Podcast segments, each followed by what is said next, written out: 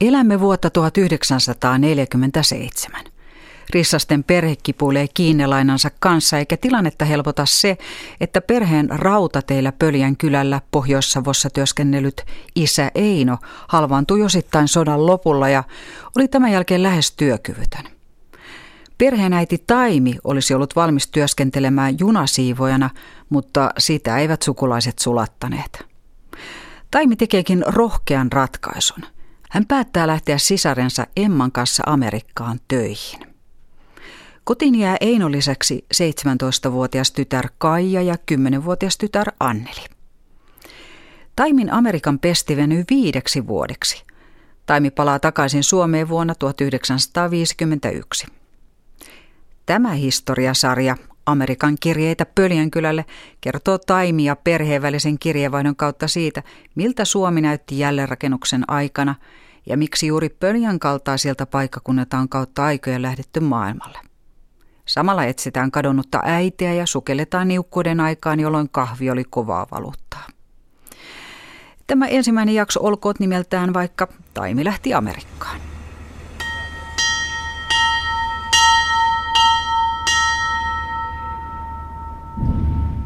Tulimme Turun satamaan kello puoli 18 seutuvilla. Päästöimme jonosta saimme nousta laivaan. Ikävä oli patoutunut. Olimme hetken kannella ennen kuin laiva irtautui lähtemään. Kun laiva oli lähtenyt rannasta, katselimme hetken Suomen rantoja aivan kuin sellainen, kuin kotinsa oven vuosiksi sulkee. Mentemme hyttiin patoutunut kynelvirta, aivan kuin jäästä keväällä vapautunut koski, sai voittamattoman tulvan. Itkettyämme aikamme tuli keveämmän olon tunne. Sitten kello kymmenen alkoi ruokailu. Menimme ruokasaliin – Tulimme aivan yllätetyksi kaikkien herkkujen näkemisestä, vielä enemmän maistelemisesta. En tarpeeksi hyvin osaa kuvata sitä herkkujen paljoutta, mitä kaikkea oli. Tuli vaan mieleen kaikki suomalaiset, jotka silakan ja perunan ääressä vatsalleen tyydytystä hakee. Yleinen vaikutus oli siis sellainen, kun Suomen rannasta irtautuu. Ei tiedetä puutteesta mitään. Kaikki läheiset omaset kulkee aivan kuin rinnalla, Täällä tykkäisi, että heidän pitäisi saada osansa kaikesta, mitä me täällä saamme. Ainakin hyvää. Äiti ja isä siinä, missä hyvää kahvia juodaan. Anneli ja Kaija silloin, kun hedelmiä näkee. Veletynä kortteripojat, kun tupakkaa saa ilman korttia. Karhuset, kun katselee monipuolista juomain paljoutta.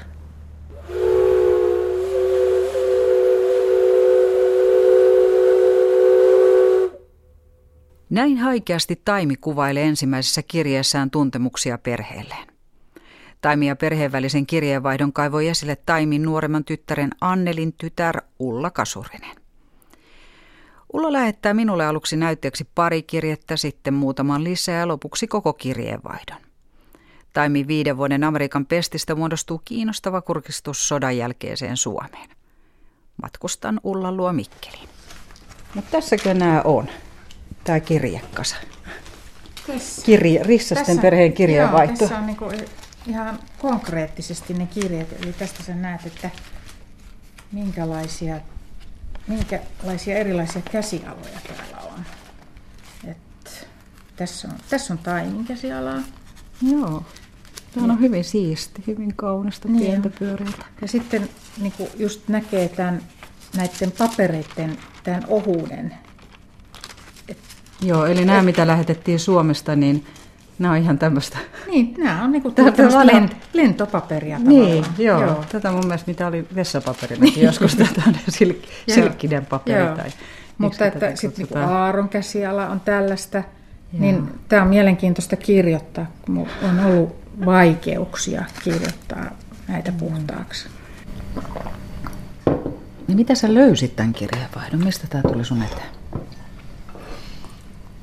Mulla on, tää on niin vanha juttu, että mä noin kymmenen vuotta sitten tähän niin läksin näitä innostuin näistä, kun mielestäni se meni niin, että mä löysin muutaman Taimin Amerikan kirjeen ja sitten juttelin Kaijalle ja Kaija sanoi, että hänellä on niin kuin se kirjeenvaihto itsellään tallessa mm. kaikki. Ja sitten mä kysyin, että saaks mä lainata, että mä lukisin ja silloin sitten kun rupesin niitä lukemaan, niin niin sain sen idea, että ei kun nämä on niin, näitä on niin hankala lukea kenenkään näin käsin kirjoitettuna. Mm. Että näähän pitäisi kirjoittaa puhtaaksi. Ja sitten mä tosiaan rupesin montako, en ole laskenut yhtään, että kuinka monta noita kirjeitä on, mutta, mutta mitäpäs sä sanoitkaan, että tulostettuna niitä oli 200... 275 nämä määrä, minkä sä oot nyt kirjoittanut. Niin, siis mm. sivuina. Niin, sivuina, niin. niin. Mm. Konekirjoitusteksti sivuina. Ja tota, mä, on, mä aloitin silloin, mä kirjoitin niistä osaan ja sitten mä lähetin äidilleni luettavaksi ja, ja hän, hän sitten mulle sanoikin puhelimessa, että hän itkee ja lukee ja itkee ja lukee niitä kirjeitä. Mutta siinä vaiheessa, kun hän vielä oli elossa, niin hän, hän näki vain niin kuin osan näistä, että nyt hän mm. nyt mä, on urakoinut pikkuhiljaa tämän kasaan ja tosi, tosi hankala, kun en ole kymmensormin järjestelmällä kirjoittaja, niin, niin tota, se on ollut tosi hidasta ja työlästä, mutta mutta nyt ne on kirjoitettu. Kun katsoo näitä, niin tosiaan Taimilla on erittäin kaunis käsiala. Mm, hauska tapa vaan kirjoittaa aivan koko paperi täyteen niin, että ensin hän on kirjoittanut niin tämän kirjeen ja sitten hän on kirjoittanut vielä nämä nurkat. Joo, mutta mä luulen, että siinä on säästetty postimaksua, että hirveästi ei näitä arkkeja olisi tullut. Joo. Uskoisin, että siinä on joku semmoinenkin, kun on miettinyt ihan samaa, että miksi, miksi ne on niin, niin täyteen ja sitten vielä, vielä sivutkin ja kulmat Kyllä. täytetty. Eli Rissasten perhe koostui Anneli, joka oli sun äiti. Mun äiti, joo. joo.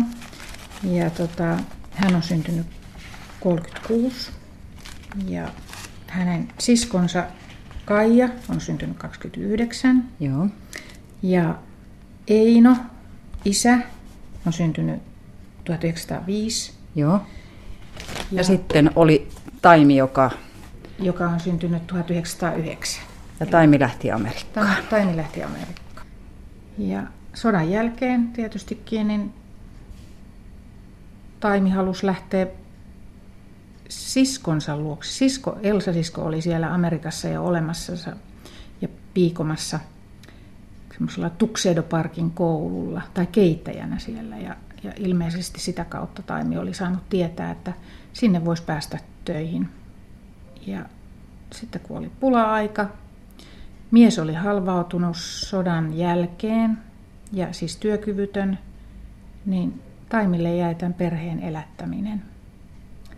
Ja hän koki, että, että sodan jälkeisessä Suomessa hän ei pysty elättämään perhettään Suomessa.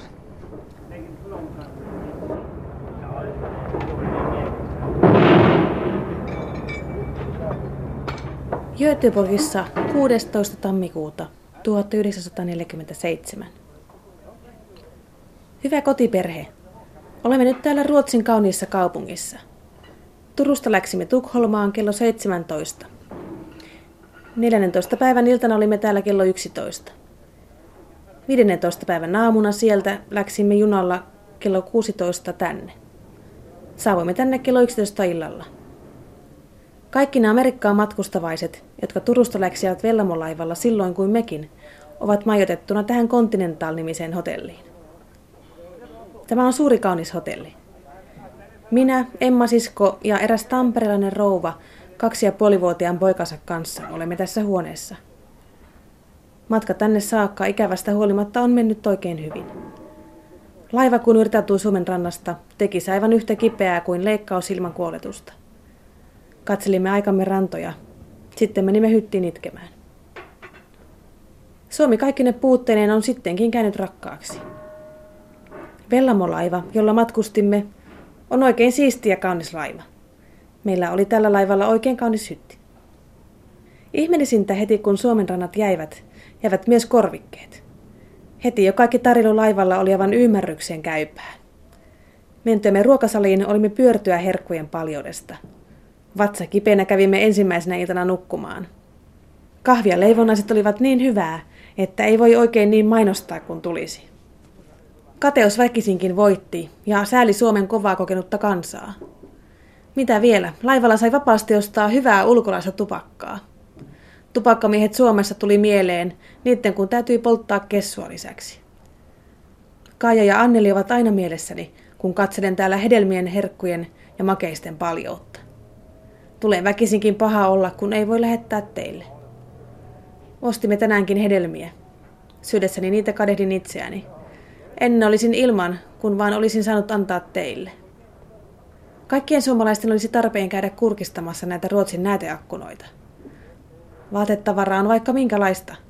Miesten pukuja, palttoita ynnä muuta riippuu hengattuna liikkeiden ulkopuolella. Samoin hedelmiä on kauppojen ulkopuolella korissa, aivan kuin Suomessa rauhan aikana perunoita. Tämä kaupunki on satumaisen kauniisti mainosvalaistu. Raitiovanut ovat kauniin värikkäitä. Ilma on kuin siellä. Syksyllä lämmin, lunta ei ole yhtään. Vettä vähän tihuttaa. Ihmiset täällä koittaa olla kohteliaita. Vaikka emme osaakaan toimittaa mitä tahtoisimme, on meidän joukossa sellaisia, joiden avuin pärjäämme. Olemme vielä yön täällä ja huomisen päivän kello 17 lähdemme valtamerilaivalla kohti tuntematonta tulevaisuutta. Kirjoitan nyt, kun en tiedä, jos kykenen merellä kirjoittamaan, jos tulen merisairaaksi. Kerro oikein paljon terveisiä oman talon väelle. Kaikille siis, ja terveiset myös tuttaville. Kun olette lukeneet tämän kirjeen, niin postaa tämä sitten Huldalle. Hän lukee sitten Annelille. Ole hyvä isällesi ja muista myös Annelia. Itse käyttäydy kauniisti. Lähetin sinulle Hesasta hopeisen rannerenkaan ja matkaaskin. Takaisin vastaa Elsan osoitteella. Oletko saanut ne? Kirjoita heti. Saan sen perille päästyäni. Hiljalta saat osoitteen. Postasin eilen Annelille ja Einolle Tukholmasta kortit. Kaipa olette saanut ne. Lassille lähetin Helsingistä vähän loppurahoja. Onko hän ne saanut? Lassille sydämelliset kiitokset Emman sekä omasta puolestani siitä matkaevästä. Hulda, hyvä. Pitäkää Annelista hyvää huolta. Tiedän, että pidättekin. Palkitsen, jos suinkin saan siihen tilaisuuden. Anneli kultaa on minulla kova ikävä. Toisilla, kun on lapsia mukana, niin aivan itkeä pitää. Kyllä hän olisi jo saanut monta hyvää, jos olisi ollut matkassa. Taimia ennen perheen sisarusparvesta Amerikkaan oli lähtenyt jo Taimin sisar Elsa. Näyttäisi siltä, että Taimi ei ainakaan ollut ensimmäisen aallon Amerikkaan muuttajia pikemminkin päinvastoin. Soitan siis historian emeritusprofessori Reino Kerolle Turkuun. Emeritusprofessorit ovat muuten siinä mielessä kiitollisia asiantuntijoita lähihistoriaa käsittelevissä ohjelmissa, että heillä on tutkimustiedon lisäksi usein myös omakohtaisia kokemuksia kyseiseltä ajalta. Siirtolaisuus Amerikkaan alkoi 1800-luvun lopulla ja se oli voimakkaimmillaan 1900-luvun alussa. Jossakin siinä 1930, kun tuli suuri lamakausi, niin tämä muuttoliike sitten kuivui aika lailla kokoon. Kaiken kaikkiaan tuommoinen 300-350 000 siirtolaista ehti Suomesta lähteä sinä aikana. Mitä he etupäässä menivät tekemään? Kun siirtolainen mies, kun meni, meni Amerikkaan, niin Suomesta aika suuri osa hakeutui kaivoksiin, Minnesotassa, Michiganissa oli suuria kaivoksia, joihin tarvittiin paljon työvoimaa. Sitten metsätyö oli toinen hyvin, hyvin suosittu.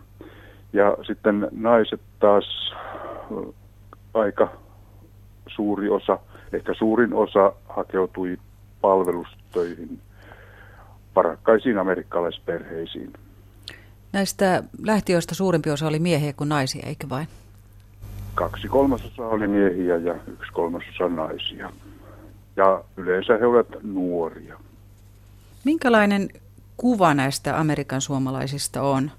Taimi ainakin työskentelee, voisiko sanoa vuorotta, että hänellä on päätyö, mutta sen lisäksi hän sitten pyykkää ja silittää ja kaitsee lapsia, eli että hän ei pidä yhtään lomaa. Hän on lähtenyt vasta vuonna 1947, eli sodan jälkeen, siinä jälleenrakennuksen aikana. Eli hän on kuuluu tähän ryhmään, jota leikillisesti sanotaan viimeisen paatin siirtolaisiksi.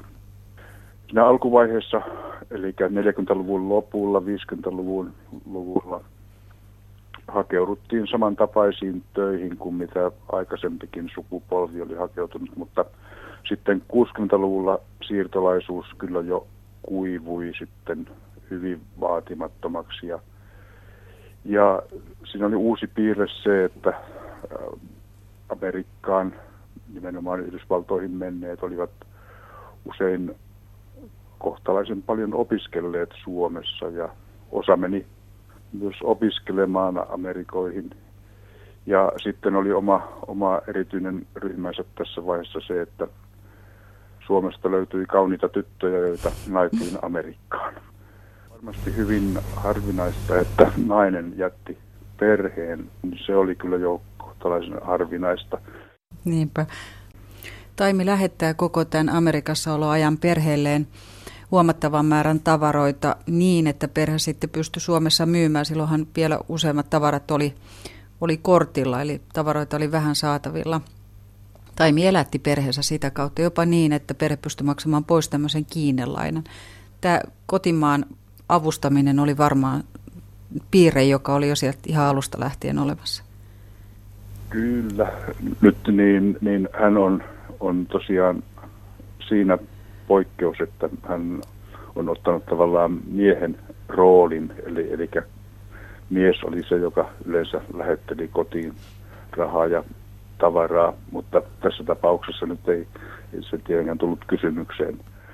Mutta mitä sitten tulee tähän Amerikan pakettien lähettämiseen, niin, niin äh, se oli aivan valtavan laaja välittömästi sodan jälkeen ja johonkin tuon 50-luvun alkuun sitten se, kun Suomessa ruvettiin vaurastumaan, niin, niin sitten tämä Amerikan pakettienkin tulo kyllä alkoi hiipua.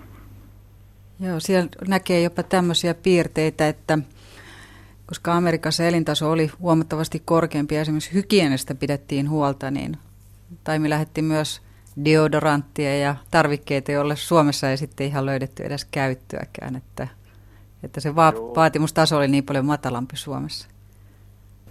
Kun jossakin näkee näitä luetteloja, mitä on lähetetty, niin vaikkapa semmoinenkin hyödyke kuin saippua on, on ensin arvossaan, mutta häviää sitten lähetyslistoilta kyllä aika nopeasti.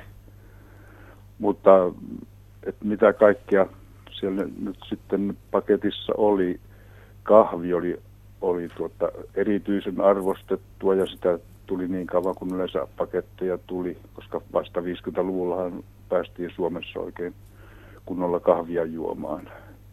Sitten äh, kaikenlaista tämmöistä, sanoisiko krääsää, jota lapset arvostelivat, arvostivat. Muistan itsekin kouluaikana nähneeni sellaista. Sitten vaatteita, joista Suomessa oli, oli pulaa, niin niitä tuli myös melkoisia määriä. Ja sitten ihan, ihan rahaa, dollareita.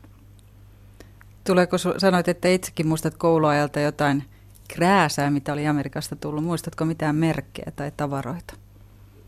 Ne oli tuota lasipalloja, joita jostakin merkillisestä syystä oli kouluun päätynyt ja niitä, niitä sitten opettaja jakoi lapsille ja minäkin sain yhden lasipallon. Onko vielä tallella? Ei ole, valitettavasti. Niinpä. Sitten se yksi piirre, mikä näillä Amerikan suomalaisilla oli, mikä on tietysti ihan semmoinen yleinen piirre, kun ihminen muuttaa ulkomaille riittävän pitkään asuu, niin hän omaksuu tämän kiel- tätä kieltä ja tulee tämä fingelska. Se pitää paikkansa ihan, ihan yhtä kaikki 1900-luvun alussa, kun 1950-luvulla tulleista siirtolaisista. Et niin, äh, syntyi tämmöistä kieltä, jossa sanastossa oli hyvin paljon englannin lainoja ja sitten kielioppi oli taas, taas suomen kielioppi. Kello on yhdeksän juuri nyt illalla, kun tätä kirjoitan. Koitin saada radiosta suomalaista musiikkia ja ohjelmaa, mutta en saanut. En varmaan osannut totta. Minulla on hallussani sänkykamari, pieni vieras eli istumahuone, oman kaunis päätiruuma. Tiedätkö mitä vielä? Rova antoi tauluja seinälleni. Kaksi, jotka kuvaa pientä herttaista peipiä. sänkykamarissani, jossa peipi suutelevii ja tuossa istumahuoneeni sinällä sohvan kohdalla, jossa sen silmät ovat auki, ojentaa käsiään minulle. Suuria tauluja tykkäisin saada omakseni. Olen siis täydellisesti mummo. Vertailen niin kuitenkin olevani. Kuinka sinä muuten ja perheesi voitte? Pidä itsesi ja kotisi puhtaana ja kauniina. Se on yksi onnen suurempia edellytyksiä.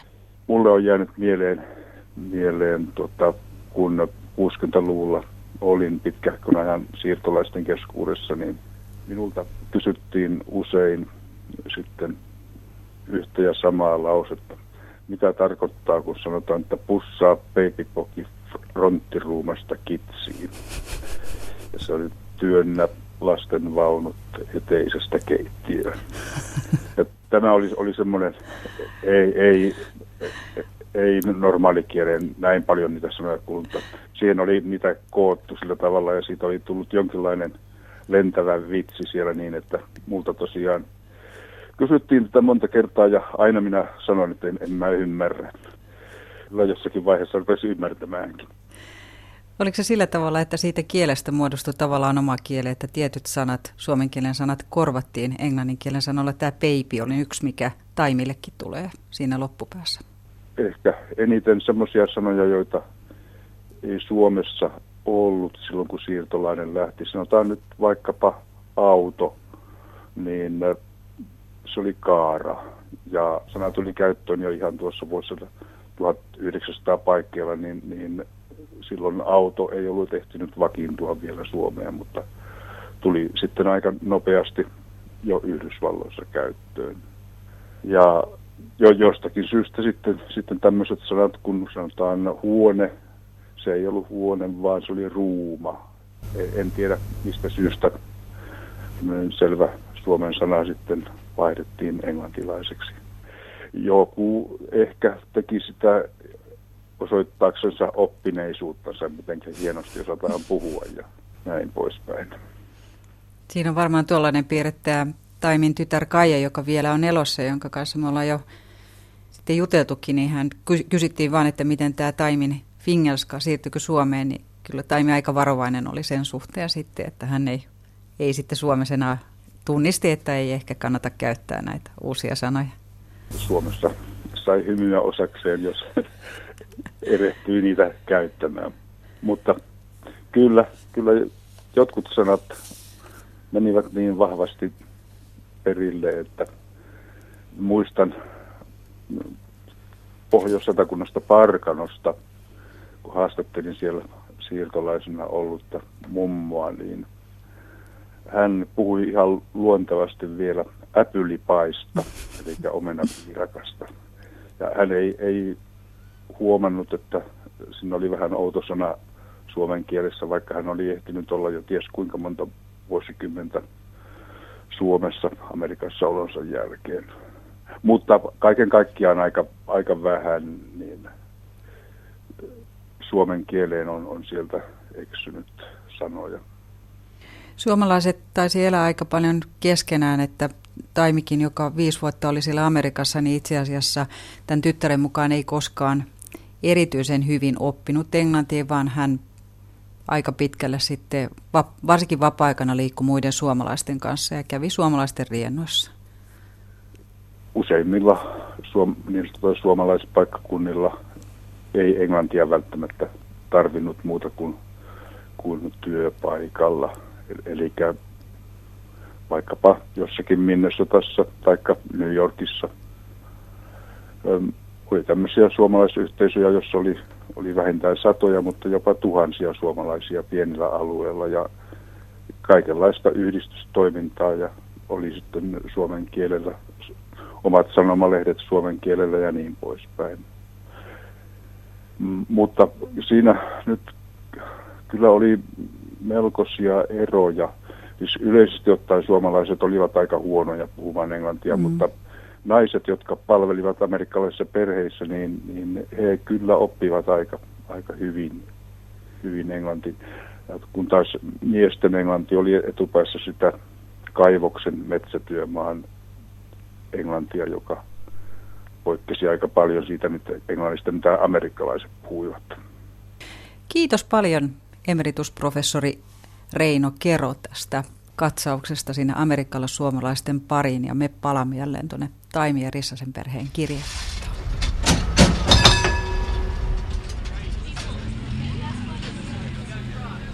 Taxido Park, 30. tammikuuta 1947. Hyvät kotijoukot, terveiset täältä määrän päästä. Saavuimme maihin Nyrkistä maanantajaamuna kello 10. Elsa Miehinen oli vastassa omalla autollaan ja Paavon poika Edvin. Onnellisesti siis pääsimme perille. Merisaradestakaan en juuri tiennyt muuta kuin että pää oli kuin Haminan kaupunki. Ei myrskyn takia, vaan tavallisen laivan keinumisen ja meriilman johdosta. Jos olisi ollut suurempi laiva, niin matka olisi ollut kuin järvellä eikä merellä. Pari kolme ateriaa olin pois pöydästä. Kyllä laivalla kaikkea hyvää hedelmiä saimme. Appelsiinia, omenia sekä ketettyjä että tuoreita munia. Joka aamu jäätelyä ja vaikka vallan mitä. Kahvi-ihme kyllä ei maistunut, kuin ensimmäisenä ja viimeisenä päivänä. Avaamme Ullan kanssa Google Mapin ja alamme etsiä Taimin työpaikakuntaa Tuksedoparkkia. Huomaamme lausuvamme paikakunnan nimen kovin suomalaisittain. Näin Taimia, Taimin siskot Elsa ja Emmakin varmaan lausuivat. New Yorkissa jossain. Tai lähellä New Yorkia, eikö Katsotaan nyt, miten tämä toimii. Joo.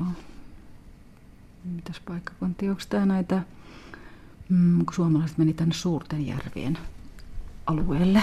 Tuossa on joku, mikä? Ape Bay. Tuolla on kato New York. Manhattan, joo. Eli tässä on New York ja Tuxedo Park on jotain. Minkälainen matka tämä olisi tästä näin? Tuolla on Long Island.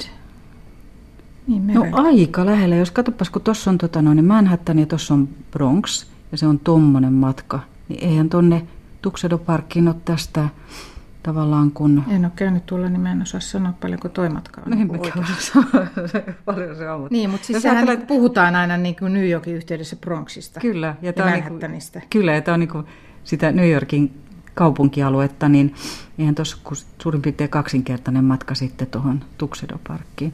Ja sinnehän se Taimi sitten matkusteli itsekseenkin myöhemmin sitten. Mm. Joo. Joo, mutta todellakin niin tota, mä oon käynyt katsomassa, käynyt täällä Google kautta Tuxedo Park koulun sivuilla ja se koulu on edelleen olemassa ja toiminnassa. Et se on aika hienoa.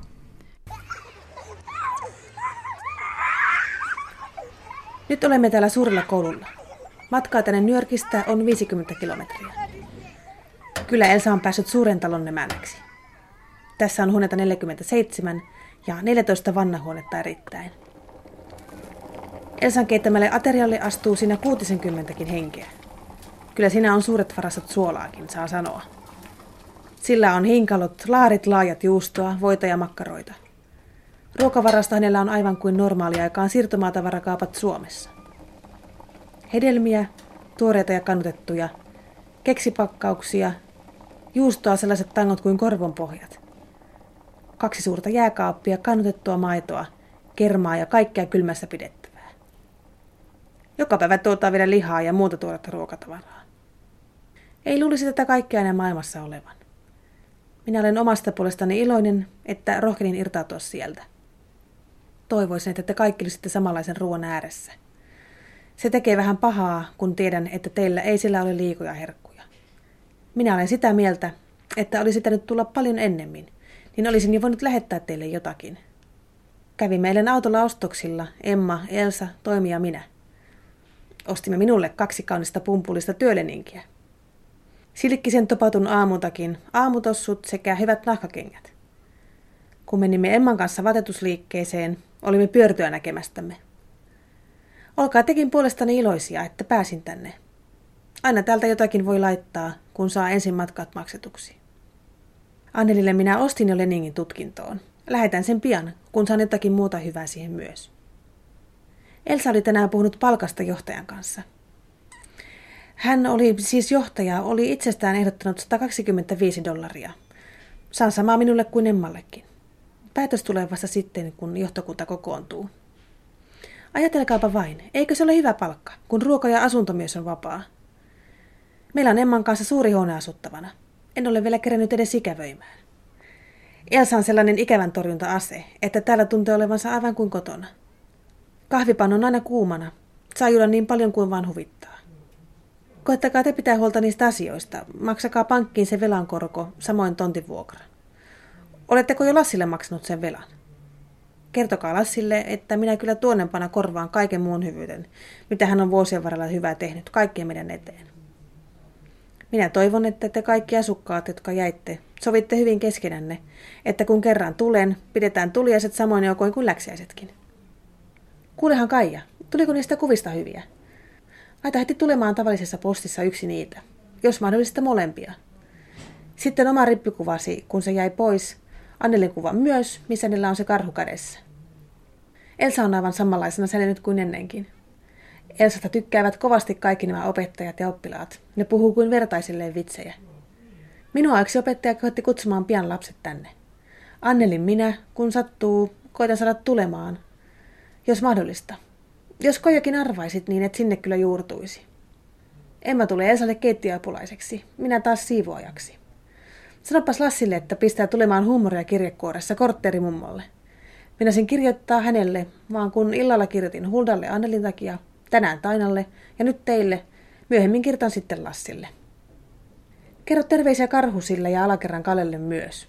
Pistäkööt vaikka joukon adressin tulemaan. On hauska kuulla kuulumisia. Muuta en nyt tällä kertaa, toisten lisää. Muistakaa ja käyttäytyä kauniisti, että et tuota surua kenellekään, itsellesi kuin meille vanhemmillesi. Toivon sinun kestävän ihmisenä, tarkoitan kunnon ihmisenä. Terveiset teille Elsalta, Toimilta ja Emmalta sekä minulta. Taimi lähti siis Amerikkaan, koska suku ei hyväksynyt sitä, että hän olisi työskennellyt Suomessa. Kun sota oli muuttanut suhtautumista naisten työntekoon, niin sodan loppuminen toi lisää uusia piirteitä siihen, kenen työnteko katsottiin hyvällä ja kenen ei. Siispä puhelin käteen ja soitto tällä kertaa Jyväskylään. Kirsi-Maria Hytönen, teet väitöskirjaa naisten työssäkäynnistä toisen maailmansodan ja jälleenrakennuksen aikana. Miten naisten työssäkäyntiin suhtauduttiin siellä jälleenrakennuksen aikana sodan jälkeen? Vaihtelevasti. Ja se riippuu aika paljon ähm, näistä tämmöisestä niin sosiaalisesta luokasta ja, ja, ja tulotasosta. Ähm, eli työväenluokan ja työtä tekevän luokan naiset on aina tehneet palkkatyötä kodin ulkopuolella Suomessa. Ja, ja, ja niin kuin, tavallaan heidän oletettiin tekevän ja he halusikin olla ja, ja heidän piti olla töissä niin ennen sotia sodan aikana kuin sodan jälkeenkin.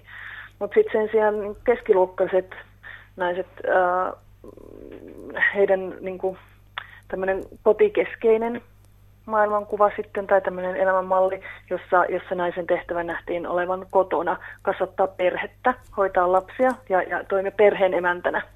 Niin heille, heidän kohdallaan sitten tämä palkkatyössä käynti, ää, käyminen ei sitten ollutkaan ihan niin itsestään selvää ja, ja ei välttämättä niin, niin, siis niin kyselemättä järjestynytkään.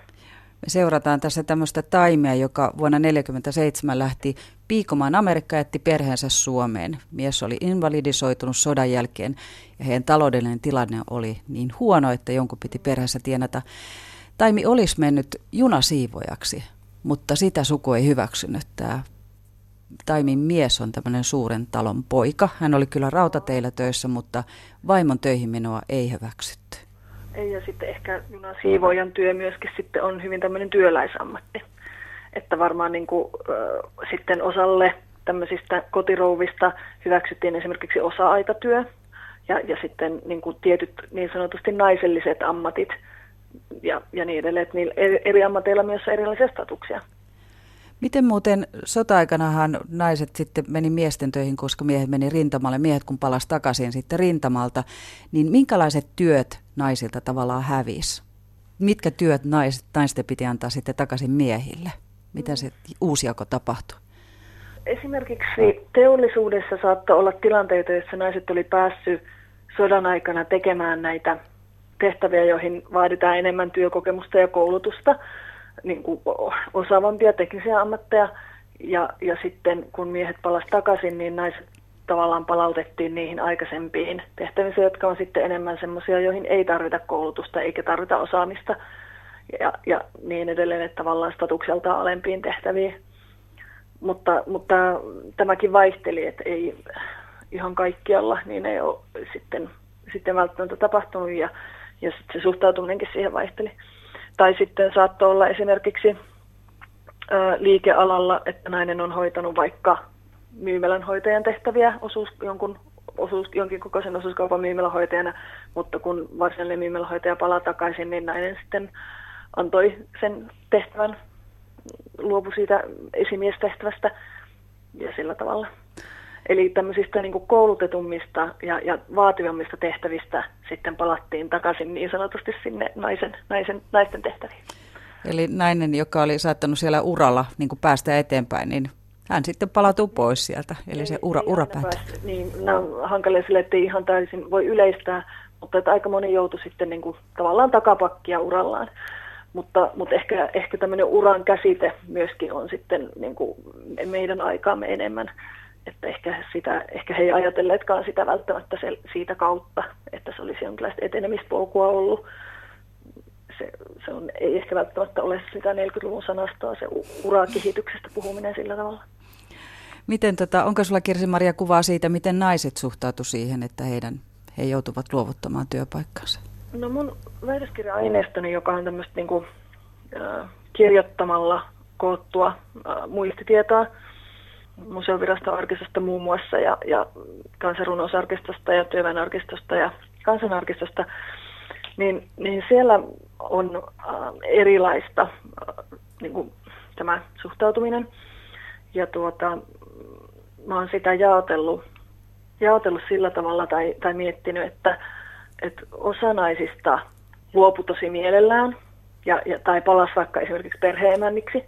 40-luvun lopulla syntyi suuret ikäluokat, eli se oli myös aika monelle täysin luontevaa monille naisille, että siis jos he tuli raskaaksi ja sai lapsia, niin ennen että palattiin tai, tai jäätiin kotiin hoitamaan sitä kotia. Ja, ja myöskin niin kuin sitä, sitä tuettiin yhä tämmöinen väestö, poliittinen tavoite oli saada Suomeen lisää lapsia, mm. niin että niitä uh, naisia myös tuettiin siihen, että he, he jäisivät kotiin. Sitten osa uh, naisista sitten, niin kuin siis osa siis luopui ihan mielellään niistä tehtävistä, osa sitten harmitti aika paljon, ainakin niin kuin, kun he vuosikymmenen myöhemmin asiasta kertoo, muistelee sitä, niin he, he kertoo, miten älyttömästi suututti, että piti antaa tilaa niille niin sanotuille sankareille, jotka palaa rintamalta. Ei niin, että he kiistäisivät, etteikö miehet olisi ansainneet työpaikkansa ja myös opiskelupaikkansa, koska kun sitten sodan jälkeen käynnistyi taas koulutus ja, ja korkeakoulut, niin, niin pääsykokeissa suosittiin rintaman, rintamalla olleita miehiä. Osaatko sanoa, kuinka pitkään tämä tämmöinen, mä en tiedä onko väärin sanot, vähättelevä suhtautuminen naisten ansiotyöhön, mutta kuinka pitkään se jatkuu? Mä en ehkä puhuisi myös vähättelystä, koska sitten tavallaan sitä kuitenkin sitä tarvittiin. Siis naisia tarvittiin teollisuudessa, joka lähti heti sodan jälkeen niin kuin sotakorvausteollisuus aikamoiseen kasvuun. Et se oli vähän ristiriitainen se tilanne, että et, et ei, ei pelkällä miestyövoimalla ei olisi saatu sitä teollisuuden aika nopeaa kasvua aikaan, että sieltä kyllä niitä naisia tarvittiin ihan yhtä lailla, mutta tämä oli vähän tämmöinen hankala. En, osa, en osaa ihan tarkalleen sanoa, että kuinka, missä vaiheessa ilmapiiri sitten alkoi niin kuin naisten palkkatyölle helpottaa selvästikin. Mun mielestä se vähän, mitä mä oon naisten lehtiä, esimerkiksi Kotiliettä selannut, niin kyllä se 50-luvun lopussa jo on ihan selvästi niin kuin sen lehden, joka on sentään hyvin tämmöinen keskiluokkainen ja, ja ehkä kotikeskeinen lehti, niin kyllä 50-luvun lopulla siellä on jo niin kuin keskustelua mun mielestä sillä että sitä ei enää niin vahvasti kyseenalaisteta sitä ää, ansioäityyttä.